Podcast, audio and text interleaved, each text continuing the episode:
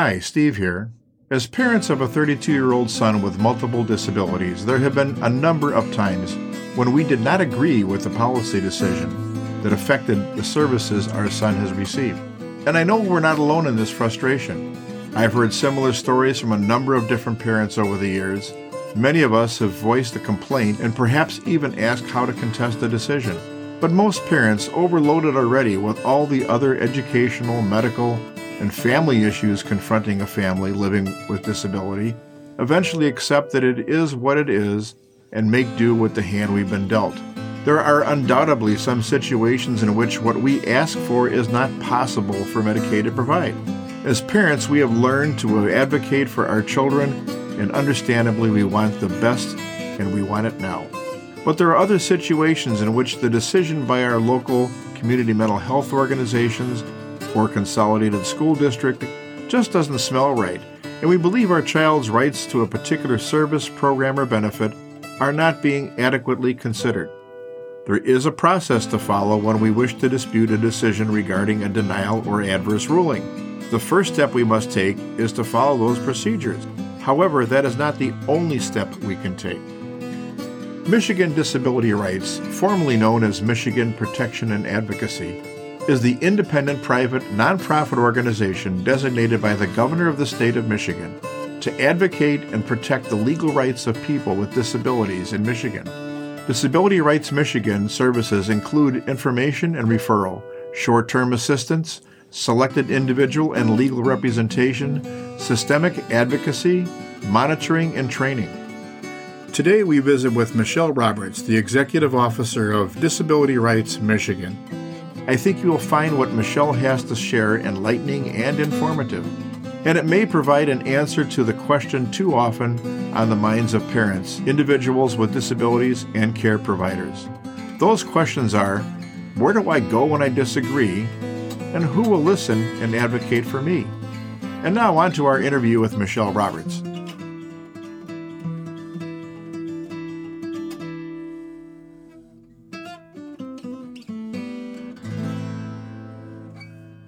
This is Navigating Life as We Know It, and I'm your host, Steve Johnson. Today, our guest is Michelle Roberts, the CEO of Michigan Protection and Advocacy Services. Welcome, Michelle. Thanks, Steve. Happy to be here. I appreciate the opportunity. Lately, I began a podcast by asking, in the age of COVID-19, how are you navigating your life? Very carefully. We are an agency of about 52 employees, and we have two offices, our main office in Lansing and one up in Marquette. And we are currently all working remotely. We're doing the best that we can to continue to have our information and referral service available to folks and continuing to provide investigations and advocacy and legal representation and everything that we do. A new way of doing business for us, working remotely like this. It's not something that we've ever done. And so there's been an impact, obviously, on our ability to be immediately responsive to something since no one is physically present to answer the phone during normal business hours. We're asking that folks leave voicemail messages, and then our staff are checking that multiple times throughout the day and returning those calls. So there's a little bit of a delay in that sense. But all in all, we've been able to manage and adjust and continue working remotely and just finding a new way to do business along with everybody else in the world right now. It's a discovery process. There's a lot of concern about people with disabilities kind of becoming invisible during the crisis. Are you getting more or less or about the same number of phone calls or inquiries? We've actually gotten fewer inquiries. There are days when it's a little more typical, similar to the call load that we would get prior to COVID, but we've gotten fewer calls, some bursts on certain days for whatever reason. Often near the end of the week, there tends to be an uptick in calls, which isn't really unusual. Mondays are usually fairly heavy, and then later Thursdays and Fridays. And that is fairly standard just because we aren't open on the weekends ever. And so folks are calling heavy on Mondays and then calling before the weekend because a lot of decisions and changes occur, unfortunately, as we approach the weekend for folks. So that's fairly typical. The types of calls that we've gotten have changed somewhat. There's been a lot of questions about COVID-related issues like the stimulus money, you know, who gets that? What do they do with that? How would they know that they get it? How do they ensure that they get it? Because a lot of our clients don't file taxes. Some questions about evictions based on some of the governor's orders for stays on evictions and things like that. But also, we've seen an increase more recently in issues and calls related to concerns in facility settings like hospitals, psychiatric hospitals, prisons, nursing homes, group homes, congregate-type facility settings where people are and there's concerns about safety and, you know, the availability of personal protective equipment or people not getting their needs met or not getting maybe some of their usual services that they might get because so many things have stopped because of COVID and, you know, shortages of staffing and things like that. So we do still get some of the regular calls. Our highest call volume has always been in the area related to special education. And because schools are closed, those calls have stopped almost entirely. There have been some questions related to the continuation of learning and some of the requirements that are out now that schools have been closed, but they're to be providing instruction and homework and such for students. But the call volume on education has really stopped pretty much entirely for the moment. Got to be very different than what you're used to. It is different, but it's, you know, it's not just, that's not unique to us. It's different for everybody. And so there is some natural understanding of that everybody in the world is in the same situation. And so there's, you know, there is some understanding there. Michelle, many people have heard about Michigan Protection Advocacy Services, but I would hazard a guess that many don't really have much of a clear understanding about what MPAS does. Would you give us the 50,000-foot description of MPAS in what you do, who you do it for, who you serve, how you serve them? Sure, I'd be happy to. Let me start by just kind of giving you the nickel tour of our history and how we came to exist and why. Back in the 70s, there was an institution on Staten Island for individuals with pretty significant developmental-type disabilities, and it was called Willowbrook. And Geraldo Rivera was made aware by a psychiatrist who had been let go from his job there, had been contacted and informed about some concerns related to the conditions and really just the overall treatment of the residents at that institution. And so one night, Geraldo and the psychiatrist went to the facility using the psychiatrist's keys, which even though he had been let go from his role there, he still had his keys. And they walked about the facility and filmed what they saw. And even back in those days when institutions were quite plentiful and was really kind of the part of the norm back then, the conditions and what they saw was really awful. Geraldo commented about the smell and just how it smelled of death. And it was one of the saddest places ever. People that were there for care and services were malnourished. Many of them were naked, the floor covered in their own waste. Many of them were being kept in adult-sized cribs. And there really was very little engagement with staff and the residents. And so they were just basically being warehoused there, but warehoused in a really awful way. After that visit, Geraldo aired that expose, which got a lot of attention. And there happened to be a member of Congress's family that was a resident of that facility, and people were rightfully outraged. Not only were facilities common, but people expected that people were taking care of people properly in the way that we would expect here in the United States. And so Congress got together and felt that because the people who were responsible for caring for people with disabilities in that facility were not being good stewards and upholding their responsibilities, that somebody needed to be put in charge of making sure that they do that. And so they wrote what was called the PAD Act, which stands for Protection and Advocacy for Individuals with Developmental Disabilities. And that required that there be a protection and advocacy system in every state and territory to uphold and enforce the legal rights of people with developmental disabilities. And so that's how the Protection and Advocacy, or the P&As, were really created. There is a protection and advocacy agency designated in every state and territory, and there's also a Native American Protection and Advocacy Agency as well. So there are 57 of us across the nation. A number of years after that, Congress decided to write another act, which was Protection and Advocacy for Individuals with Mental Illness. So it basically was the same idea, but it was specific to people with mental health-related issues. After that, they wrote another statute that basically covered all other types of disabilities.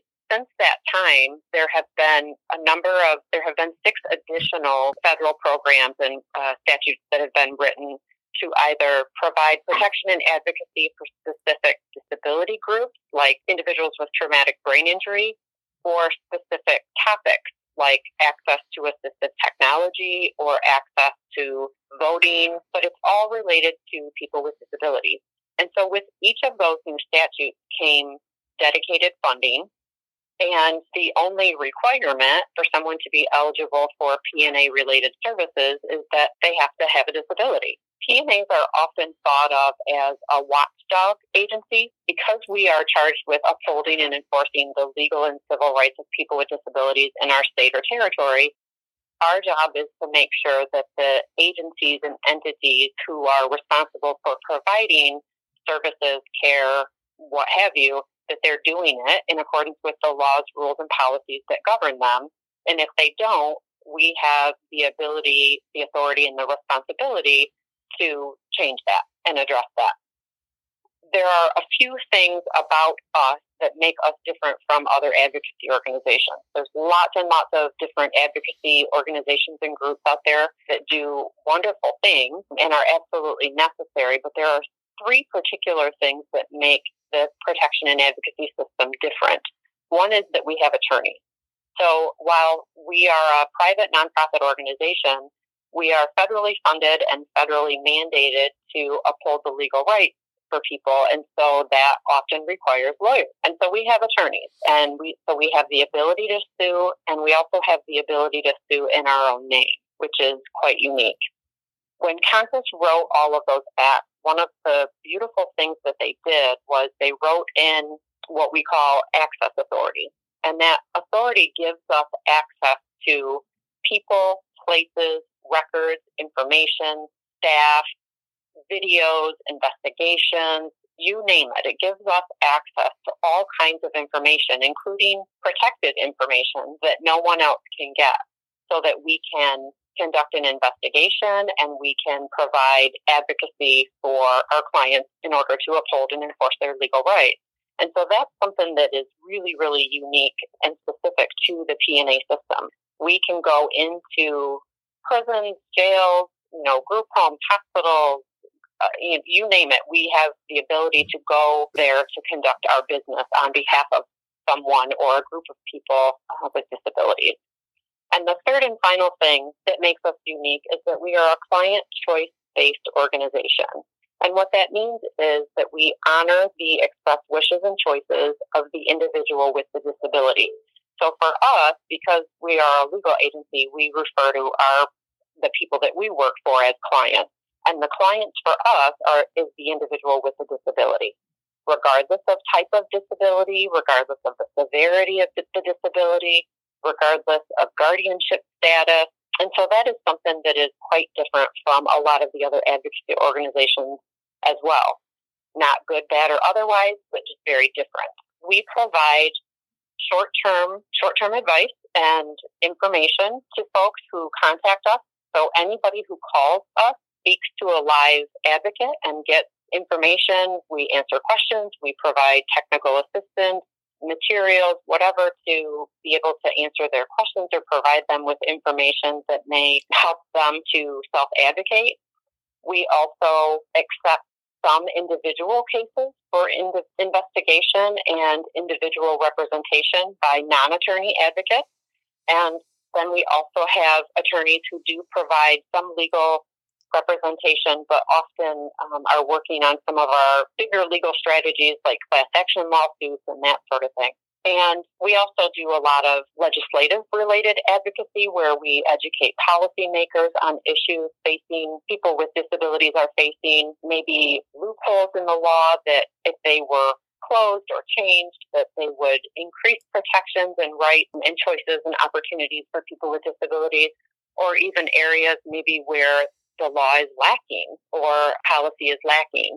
We do media advocacy. I mean, there's just a wide range of services that we provide to people with disabilities and that we use to advocate on behalf of the folks in our state. So our services are free, including when folks do have individual legal representation. We have very few attorneys. I mean, the majority of our staff are non-attorney advocates, and that's because so much of our advocacy, even though it is all based in law, so much of that can be done by non-attorneys. We're always looking towards systemic change. So we get we're able to maximize our resources best when we are able to get systemic change and make a change for everyone in the state of Michigan who's similarly situated versus one case at a time on an individual basis. So we don't take every case. Not every person gets an attorney. Not every case needs an attorney to do that. And so we really try to reserve our attorneys and our other resources to help us to promote that systemic change so that we can maximize our resources and make the biggest impact for the most number of folks. And when you mention systemic change, I'm imagining here that you're finding a number of complaints that are very similar in nature about the same types of issues, and that indicates there's a need to change something in the system because those keep reoccurring.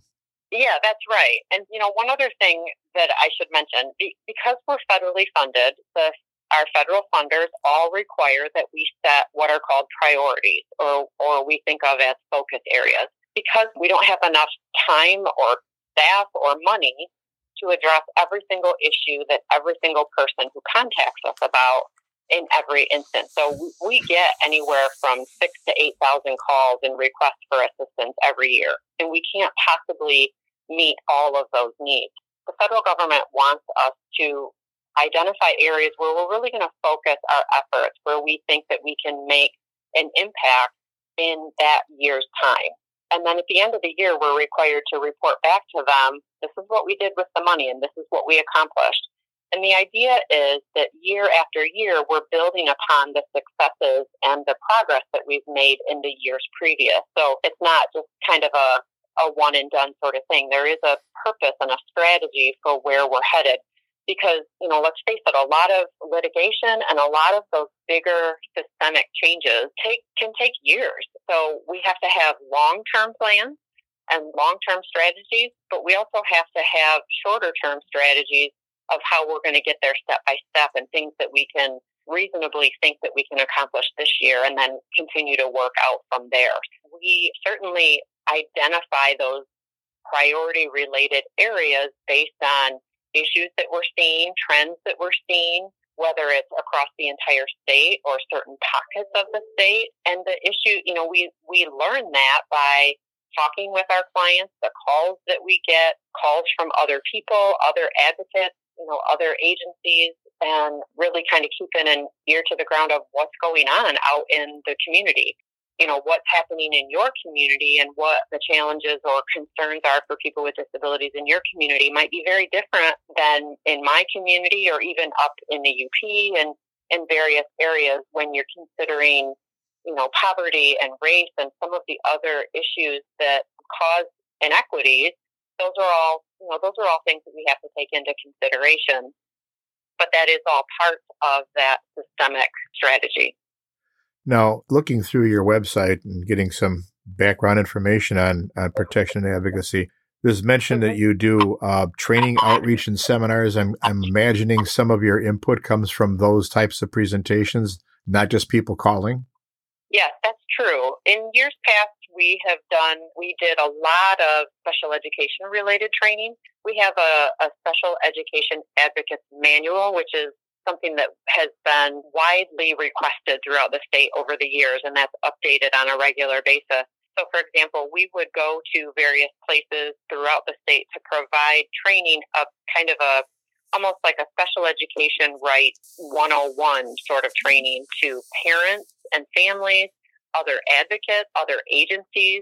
I know in years past we've trained like Department of Human Service staff workers, foster care workers, We train, the courts and juvenile court workers. And yes, we do provide that. And of course, that always involves people providing us with feedback and talking with us again about issues that they're seeing in their communities or whatever the topic is, whether it's related to public mental health related services or guardianship or, education services. That is a great way to hear from folks. Because, you think about there are people who, younger people and other folks who get all of their information from social media. There are others who are more old-fashioned like me who still watch the news or who read the paper or, so there's different ways that people receive information, which means there are also different ways that people are going to connect to us or be made aware of us. And so we have to have multiple ways of getting our information out there to folks because it isn't just a one-size-fits-all for everybody. There's also they call it PABSS, Protection Advocacy for Beneficiaries of Social Security. Do you do training for people that work at Social Security? No, actually we don't. That is a program that actually falls under our our employment-related advocacy. And that particular program is most often used to advocate for individuals with disabilities who have acquired a work-related overpayment.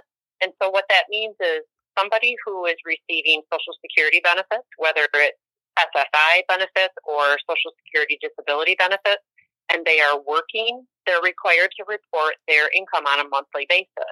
And there are times when our clients report their income on a monthly basis. They, show proof of income, copies of pay stubs, that sort of thing.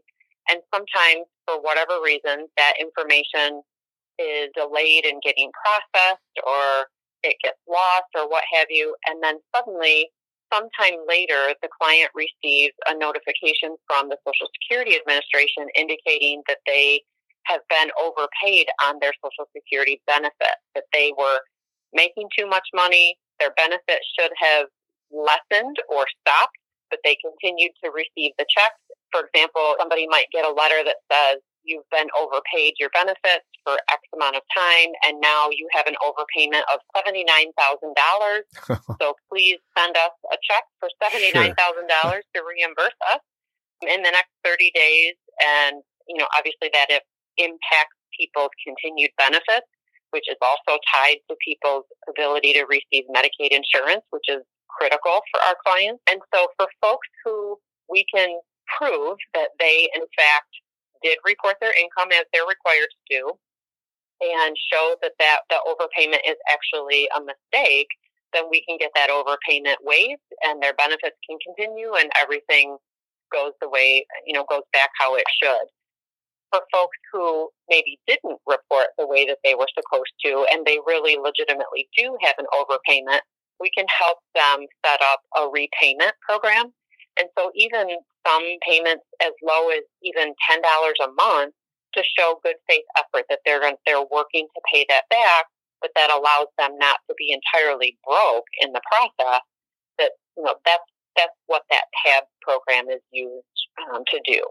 The bottom line on that is that we don't want folks to be deterred from working. People want to work, but they also need to be able to maintain their benefits because they need to be able to survive financially and meet their needs, and they also need their health care.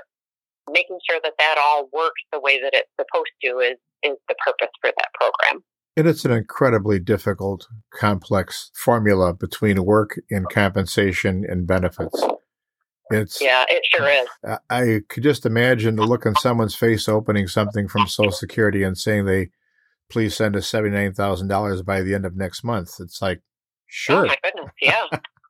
Yeah, I can write that check, but you can't cash it. Yeah, that's life-changing and devastating and frightening. And, for someone that's been doing what they thought that they were supposed to do or someone else perhaps was responsible for handling that reporting part for them. And it leads to a lot of fear and uncertainty. But the other thing it does is it scares people into thinking that they're not allowed to work then, or that I don't want to work because I don't want to jeopardize my benefit. And there is, it is very complicated. All of these systems and service systems are very, very complicated, but there are ways to do it ways to do it safely, and there are lots and lots of folks out there available to answer questions and provide guidance about that. So yeah, we really promote that. If you're not sure, ask, and if you get that type of a scary letter, call us. Let us help you. Let us talk you through that and explain what that means and figure out how we can help.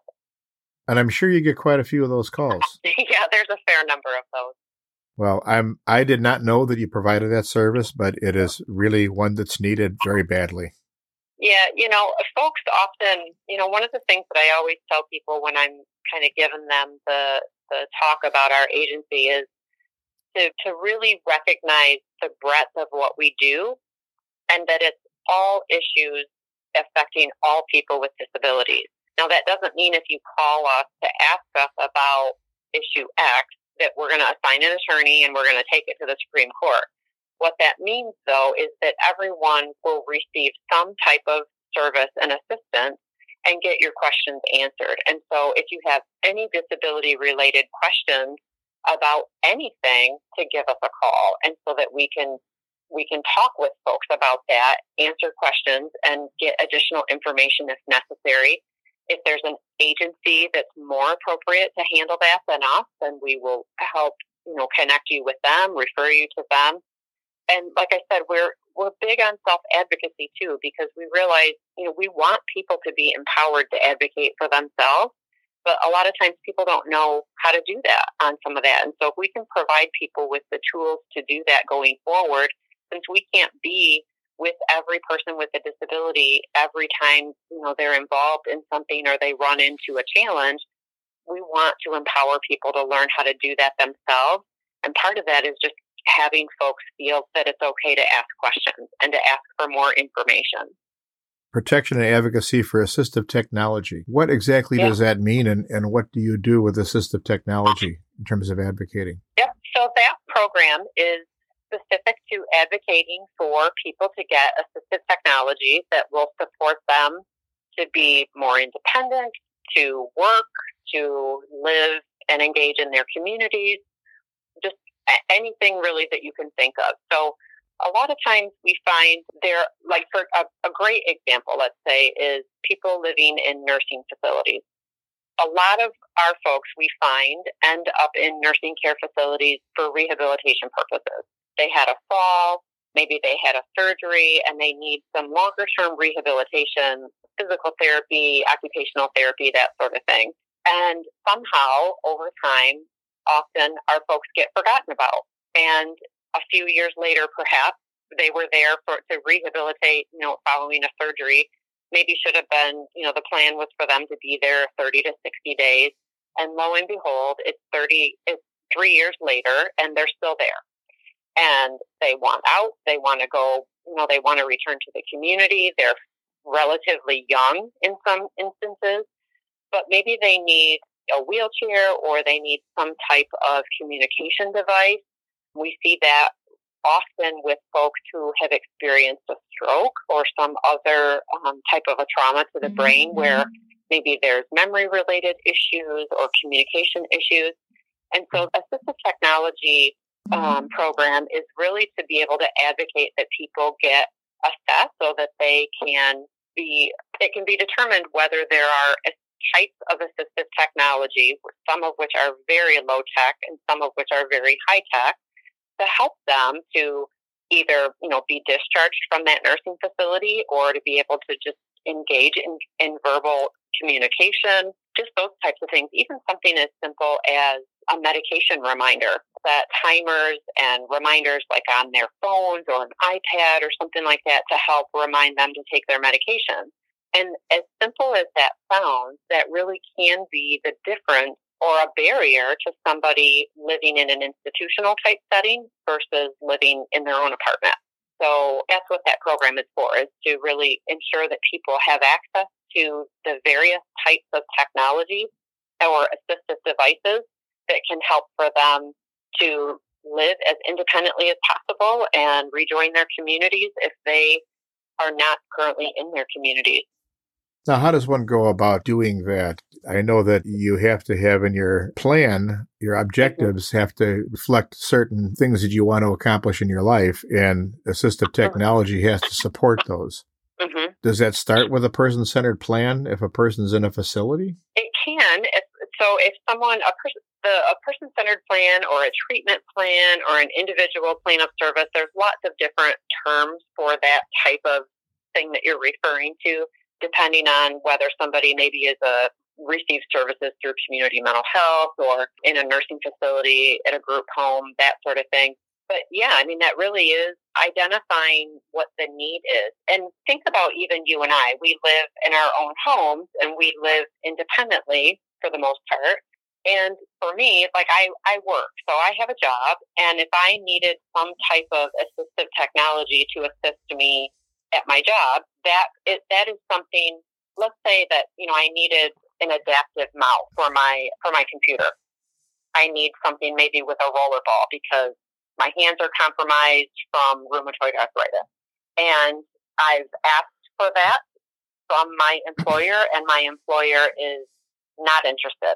Now, that's not something for me personally that is cost prohibitive, but let's say that it was something that was quite costly, and I really needed my employer to help me to pay for that. It's not something I can just go out and purchase myself, but they're refusing. And that is going to be a barrier to me being able to effectively do my job.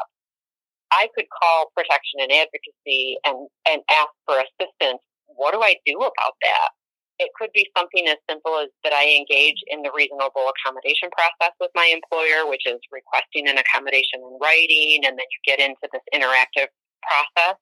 If it's something that warrants an advocate getting involved, letting my employer know, hey, you have to provide an accommodation for this person under the Americans with Disabilities Act and so on.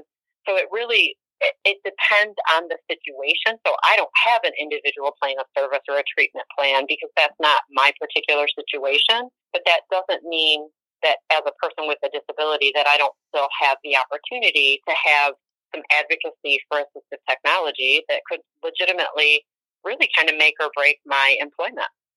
I've heard estimates that up to 3 out of 4 people with disabilities are not receiving any types of services whatsoever. So they're kind of off the grid when it comes to community mental health or any other kind of public benefit. And I'm assuming that if they were to call you, you'd be able to help them also, but it'd be a different path. Right. That's right. So yeah, like I said, it really depends on the individual situation and what, you know, where they receive their services through and that sort of thing. But assistive technology is everywhere and is available to everyone. It's just a matter of, you know, what service system you work with currently, if any, and that determines the avenues and the routes of which you go about doing that. But for somebody, like you said, with a person-centered plan, that's something that absolutely could be talked about at a person-centered planning meeting, whether that's their annual meeting or they simply request, you know, an assessment, and that sort of, all of that can get started through their community mental health, through their support coordinator or their case manager. Now, in a previous conversation, you mentioned that you focus on the client, which means even if someone is a guardian for an individual, you're focusing on the needs of the individual with the disability. Correct. And that's kind of interesting because many of us assume that the guardian has full control. If a need comes up and a guardian is saying what has to be done or what that person needs, I can see a conflict between a guardian and the individual, and then what would you do?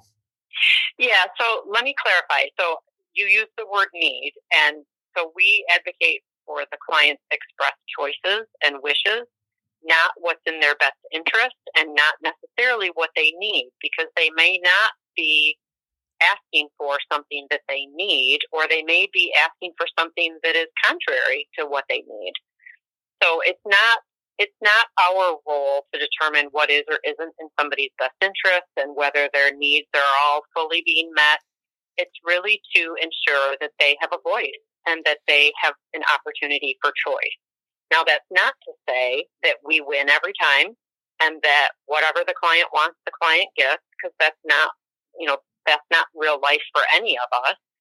I mean, there are laws, there are rules. We never advocate for anything that's unlawful. But, you know, a common example that comes up for us, we do a lot of work in psychiatric institutions. And someone, let's say someone has been recommended by their treatment team to be discharged from the hospital. And most times, a treatment team will recommend that someone go from a hospital to a group home or an adult foster care, which is a licensed group home setting. And there are times when the individual, the client says, I don't want to go to a group home. I don't want to share a bedroom with somebody that I don't know. I don't want to live with 5 or 6 or 10 other people that I don't know.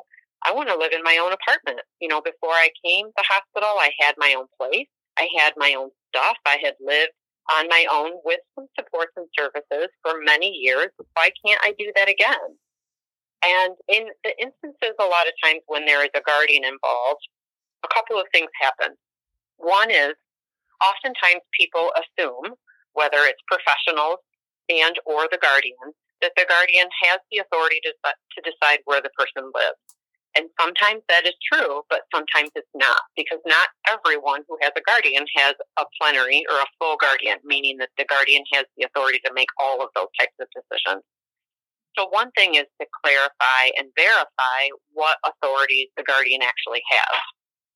The second thing is that a lot of times people, unfortunately and wrongly, assume because you were in a state hospital, regardless of what your history is, where you lived before, that sort of thing, that you can't go back, you can't go to independent living. Almost like, you know, I think it's a bit of a paternalistic view, but thinking that folks can't really go from such an institutional structured setting to such an independent kind of free setting, that that's not, you know, that maybe that's a bit jarring, or it would just be maybe too much freedom.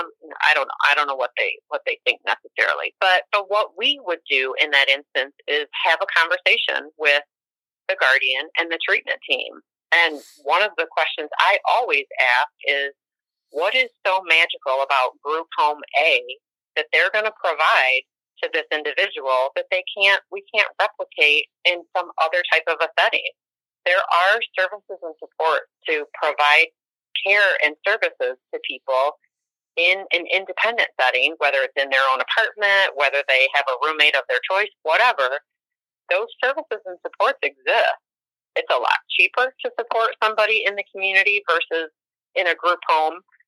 There's a lot more autonomy, and you know, who wants to live with a bunch of people that they don't know? Grown-ups don't want to do that typically. That's something that younger people do. That's what, you know, people want their own privacy and their own space and their own thing.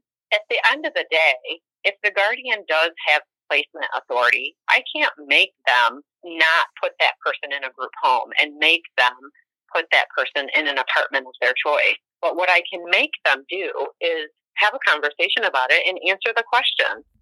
Let's stop and think about it. And sometimes it's a matter of they didn't think about it. They didn't know that the person had lived in their own apartment before they were in the hospital.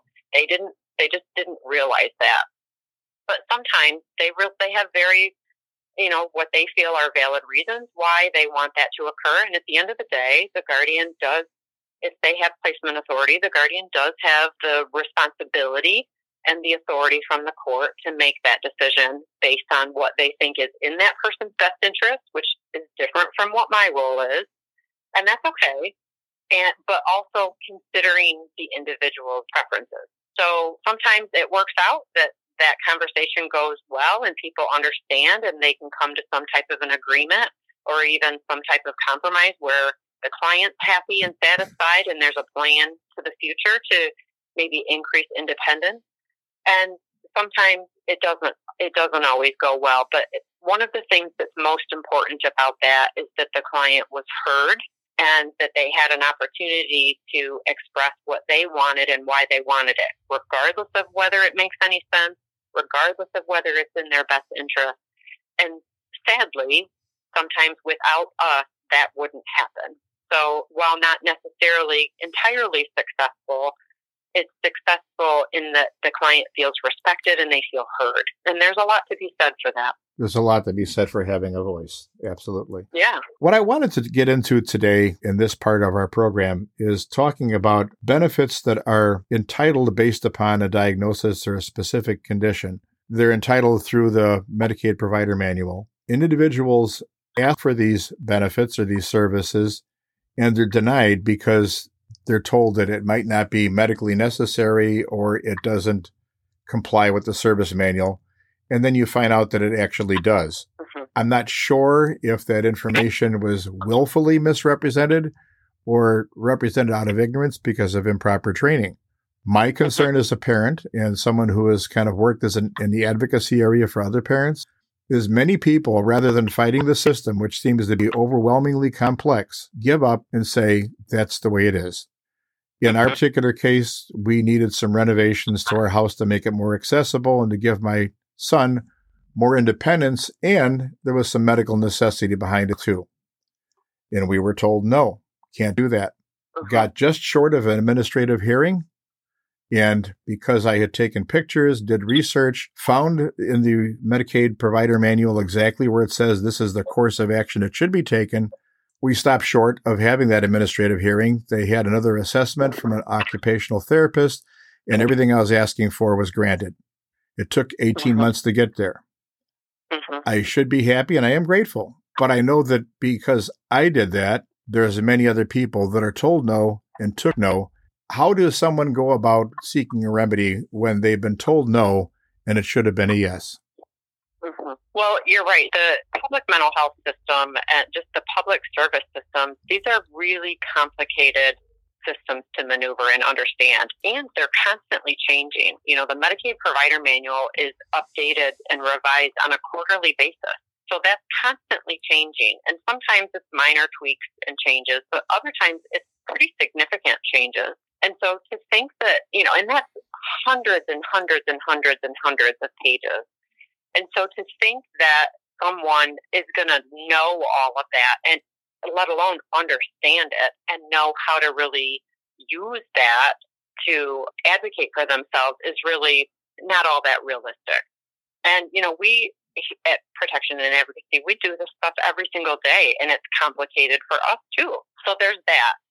You know, the other thing that contributes to some of this is, I think for whatever reason, whether it's intentional or it's just something that happens, people with disabilities who receive services and their families who have people receiving services from a public system, they're almost made to feel bad or guilty that they're taking that service. You know, it's not unlike people who receive welfare assistance or food stamp assistance, you know, different things, that people are made to feel bad or less than because they need that help.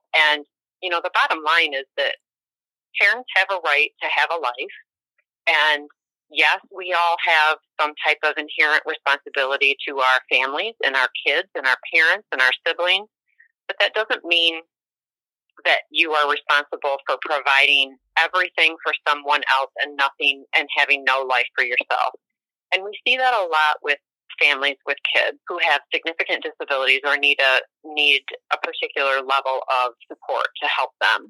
And they're made to feel bad or guilty. And again, I'm not saying that people are intentionally doing that, but that is what tends to happen. We often hear, you know, there's a limited amount of resources. This is very expensive. If I give it to you, then that's taking from, you know, some other folks, all of that stuff. What it boils down to is that people have to feel empowered and supported not to accept no for an answer on everything.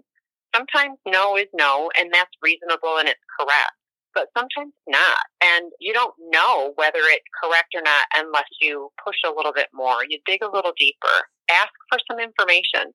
Explain to me why. Help me understand. Show me where it says that that's not allowed. Even if you don't know where it says that it is allowed, if you ask them to provide it to you where it says that you can't do that or you can't provide that service, that puts it back on them to be the ones to provide you with the information. Ask for it in writing. And at the end, if you're still feeling unsure or you're just completely confused or overwhelmed with all of the information and you're not sure, call us and ask. call another entity and ask. There's lots of advocacy organizations and parent support groups and various places out there, and you can always try to look that information up yourself. It is complicated, it's complex, it's cumbersome, there's so much of it, and it isn't always in one neat little place that's in language that we all understand. So call and ask. You can call us. You can, there's information on our website, and there are other people. Talk with other people. Just people have to feel that you don't always have to accept no for an answer. And it doesn't mean if you push or you yell or you demand that you're going to get what you want or need or you're asking for, but you have the right to ask for more information, and you have a right to ask for them to explain it in a way that you understand, and also to provide it to you in writing. When we're met with a no through, the public service system, we don't provide that, or we don't do that. Show me where it says, oh, we're not allowed to do that. Show me where it says that. And whether I already know the answer or not, I'm asking them, you're telling me that you're not permitted to do that. Tell me how you know you're not permitted to do that. Show me where it says that you can't. And if they can't produce it, well, then I think that we're going to continue to have a conversation about how we're going to go about providing this stuff. That is great advice. I think just asking that question and not accepting the no seems to imply that you're not going to let go, and perhaps you do know there is a way to resolve it. That is very good advice. Good.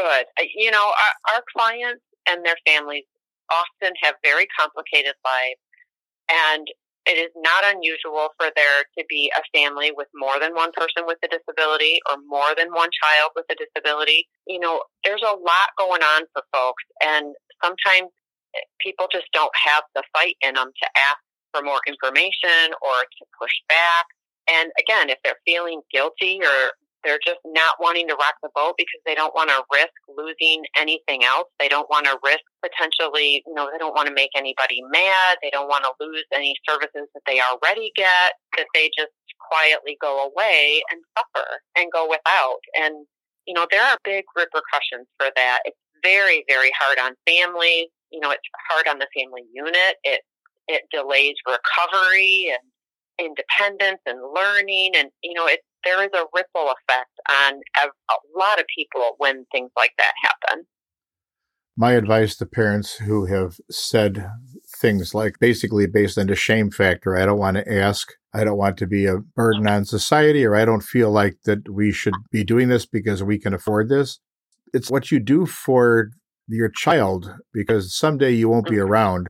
You want to establish the qualifications for these programs. You want to establish the services, because you won't always be there to protect them and to advocate for and to provide for them. It's important to be their voice, not just your own. And I think when parents are able to speak on behalf of their child rather than themselves, they can get a little bit more persistent. Sure. Oh, absolutely. Yeah, that's a great point. And, the bottom line is it's not about asking for a handout. It's the public service systems that are out there are designed to provide assistance and support to people. That's why they're called entitlements. It doesn't mean that you should get or take more than what you need.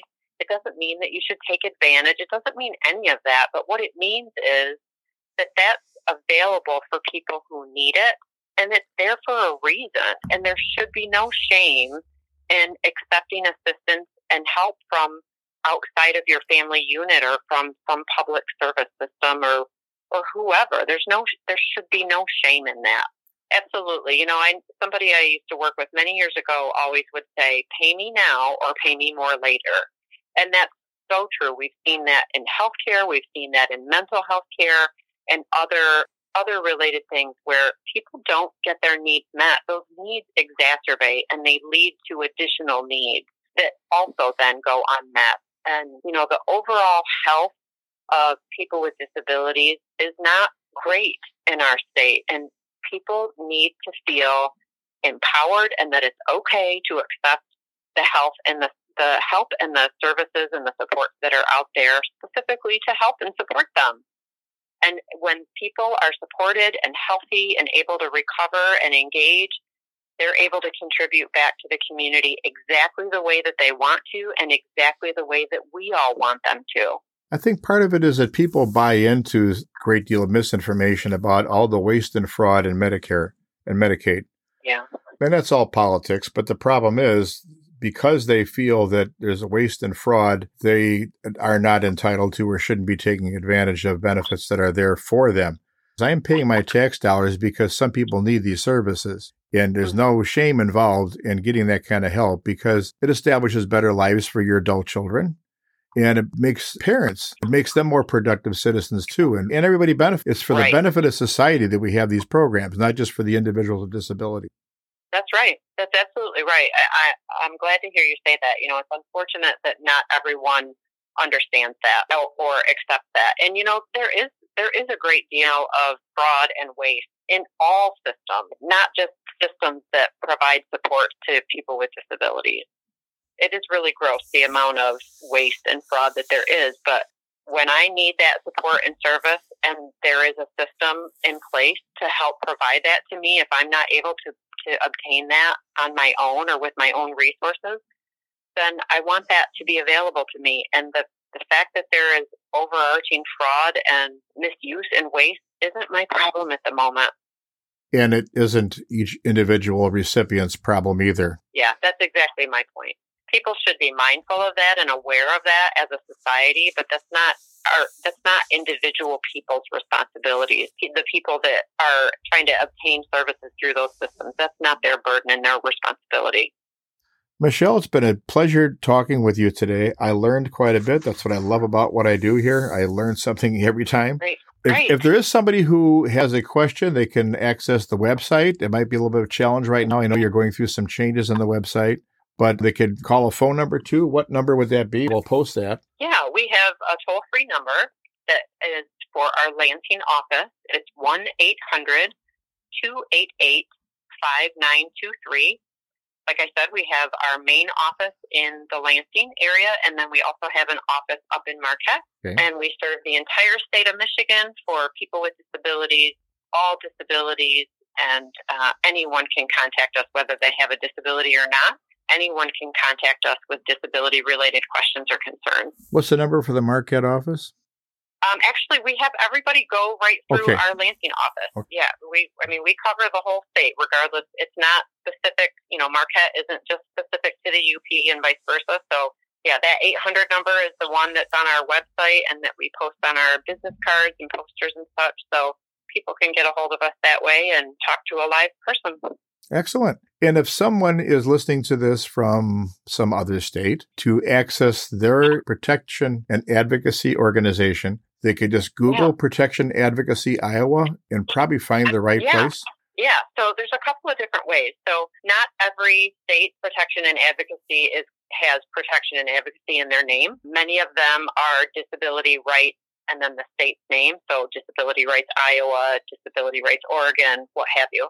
But if you Googled or searched Protection and Advocacy in Montana or California, whatever, it's going to come up because they are all the designated Protection and Advocacy system. So that's one way. They could Google it. And we are also a part of, because we're a national network, we are part of our parent organization. It's called National Disability Rights Network, NDRN, and they are housed in Washington, D.C., and we are a member of NDRN.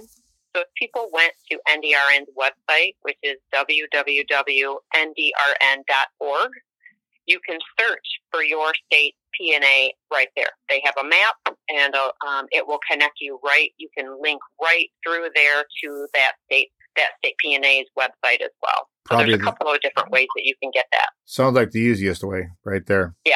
Yep. And what we talked about is largely going to be the same in any state because this is a federal program. There are differences per state, but the concepts are the same. Don't take no for an answer. It might be the answer, but don't take no right away is the first answer. Investigate, look into it, ask questions, be a little bit of a pain if you have to, because that's the way some things get done. But remember, this is for your child's benefit, whether that child is 40 or 50 years old or 18 or 12. It makes no difference. Be the advocate. Yeah. Michelle, thank you very much. I hope that you survive quite well through COVID-19 and we take the learnings into the way we do business in the future. Best wishes to you. You too, Steve. Thank you so much for such a great summary there at the end, and for the opportunity to educate folks about our agency and the protection and advocacy system as a whole. It's been my pleasure.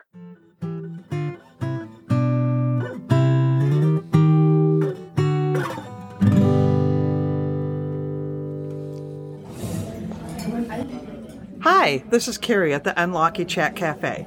Did you know about Disability Rights Michigan? How they got started, what they do, and how they work? I sure didn't. Some of this information would have been really handy to have when Liam was growing up, but I still see value in it today, even though he's an adult. Well, Steve just walked in, so grab a cup of coffee and pull up a chair. Steve, what did you find surprising from your talk with Michelle? Just about everything, but let's just focus on a few things or we'll be here all night. Right. I was somewhat surprised that most of the calls that they get are related to special education.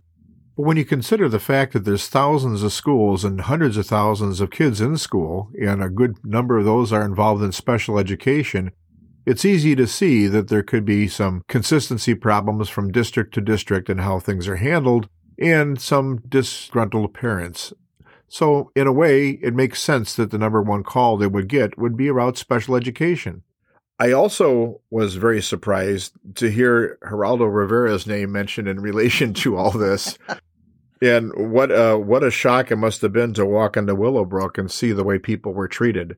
Right. I have on occasion seen photographs of institutions where it just defies a sense of humanity that people would let others live in that kind of filth. And yet it happened. Also, Michelle mentioned that Disability Rights Michigan is a client choice-based organization. They advocate for the client, even if what the client wants is probably not in their best interest. They still have a chance to have that voice, and they advocate for the client. I thought that was extremely powerful when she said that. Yeah, we're there, and to at least get them a voice. And, you know, gosh, isn't that really what we all want? But what I really like in the second half of the interview, what happens when you're told no and you think it should have been yes?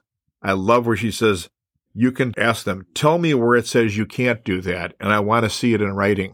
If you're at a school meeting and you're getting some bad news and the way they're going to handle something, you don't have to take no for an answer. It doesn't mean the ultimate answer might not be a no, but you don't have to just take their word for it. Right. Ask for the proof. I want to see where it says that you can't do this for my son or daughter. Now, the beauty of that is it doesn't mean you have to go down and research through everything. You put the onus on them. You show me where you can't do this. Show me where it says that. Yeah, exactly. That was really great. Sometimes you get kind of caught off guard because you don't want to seem difficult. And I remember that happened to me one time. The teacher asked if I could stop by.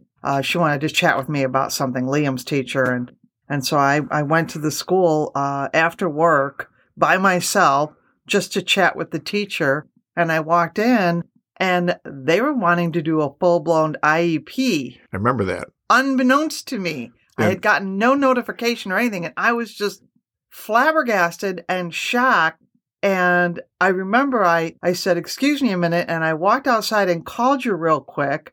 And I'm like, oh, my God, they want to do this. I don't know what to do. What do I do? Oh, my gosh. And you said, Carrie, you don't have to do that. Walk away. You can say, I'm sorry, this isn't convenient for me now, and leave. Why did that thought not enter my head right away? Because we don't want to be difficult. We want to be compliant. We want to cooperate with the educators and the teachers and the... You know, we want that. We're all on this team together for the benefit of our child, I thought. But they were trying to do something. I don't even remember what it was. I just remember that it was like, oh, I remember right. You were crying on the phone. I was hysterical. I was so caught off guard. And you're like, you don't need to stay there. You need to go right now. You need to leave. And but that does indicate that, you know, we as parents want to be agreeable. We want to cooperate. We're respecting their authority. Yes. But we have to advocate first for our child. And it doesn't mean that every situation has to be acrimonious. It doesn't mean it's always a fight. I'm not assuming that they're the enemy. But know your rights and then also advocate for your child. And if it doesn't smell right, say, I'm not so sure about that. I think you need to show me in writing where it says this. Right. And I just went back in and I said, you know what? I'm not prepared. I think we need to reschedule this. And they gave you no pushback at all. Nothing. No, it was fine. Because they knew that they had violated your rights. In calling that without you even knowing what it was. Right. Okay. I do want to hasten that was not in the state of Michigan. No. It was another state, which I don't want to mention because we have listeners all over. Right. But it be is. Reasonable, because sometimes it might be a no or it might be an alternative. To sum it all up, it's important to remember you don't have to take no for an answer, at least not the final answer. If you have any questions or concerns about an educational issue or anything from community mental health, a benefit that you think is entitled for your loved one or a benefit that is being denied, you can call Disability Rights Michigan at 1-800-288-5923. You'll have a chance to leave your name, a phone number, and a brief message, and they will get back to you. If you live in another state, as Michelle indicated during the podcast, look up disability rights for whatever state you happen to live in, and you will find the organization that can handle your concerns. If you found the information in today's episode helpful, please refer us to a friend who may also benefit from listening. Just ask them to type NLawki.com. That's the letters NLawki.com in their computer browser, and all of our episodes will magically appear. Also, to receive notification of our podcast episodes as they are released, please subscribe to our podcast through Apple, Spotify, Google, or whatever service you normally use for podcasts. Now, we want to give some credits and recognition to the people that make this happen. We have many people to thank for the production of this podcast. First of all, I want to thank my co-host and the proprietor of the NLocky Chat Cafe, my lovely spouse and co-conspirator, Jerry Johnson. And I want to thank my dear husband for dragging me into this. You came willingly. Next, we want to acknowledge Alex, our producer and sound engineer, for all the behind-the-scenes work he does. And then we want to thank Holly, our web designer and artistic director, for the show, and Daniela Munoz, our intern who manages post-interview communications with our guests, among other things, and just about everything nobody else wants to do. But most importantly, we want to thank you, our listeners. Be well.